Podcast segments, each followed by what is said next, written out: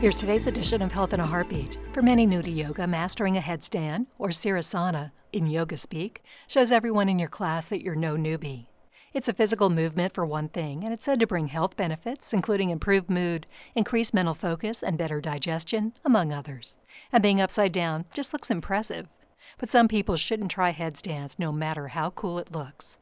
They include pregnant women, unless they are experienced yoga practitioners, kids seven or younger, anyone with a heart condition, glaucoma or high blood pressure, and those who suffer from frequent or acute migraines, and those with neck or shoulder pain or osteoporosis.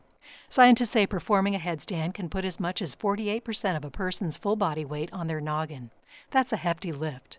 For those with neck or spine arthritis or degeneration, headstands can spell trouble.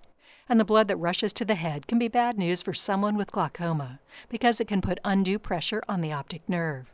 Anyone taking anticoagulants should also steer clear. If you don't have a health condition that would make headstands too risky, your doctor deems it safe and you can't resist the urge to try. Experts do offer sound advice.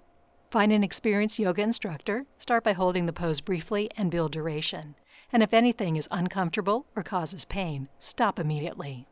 The physical, mental, and emotional benefits of practicing yoga won't be much help if you're injured.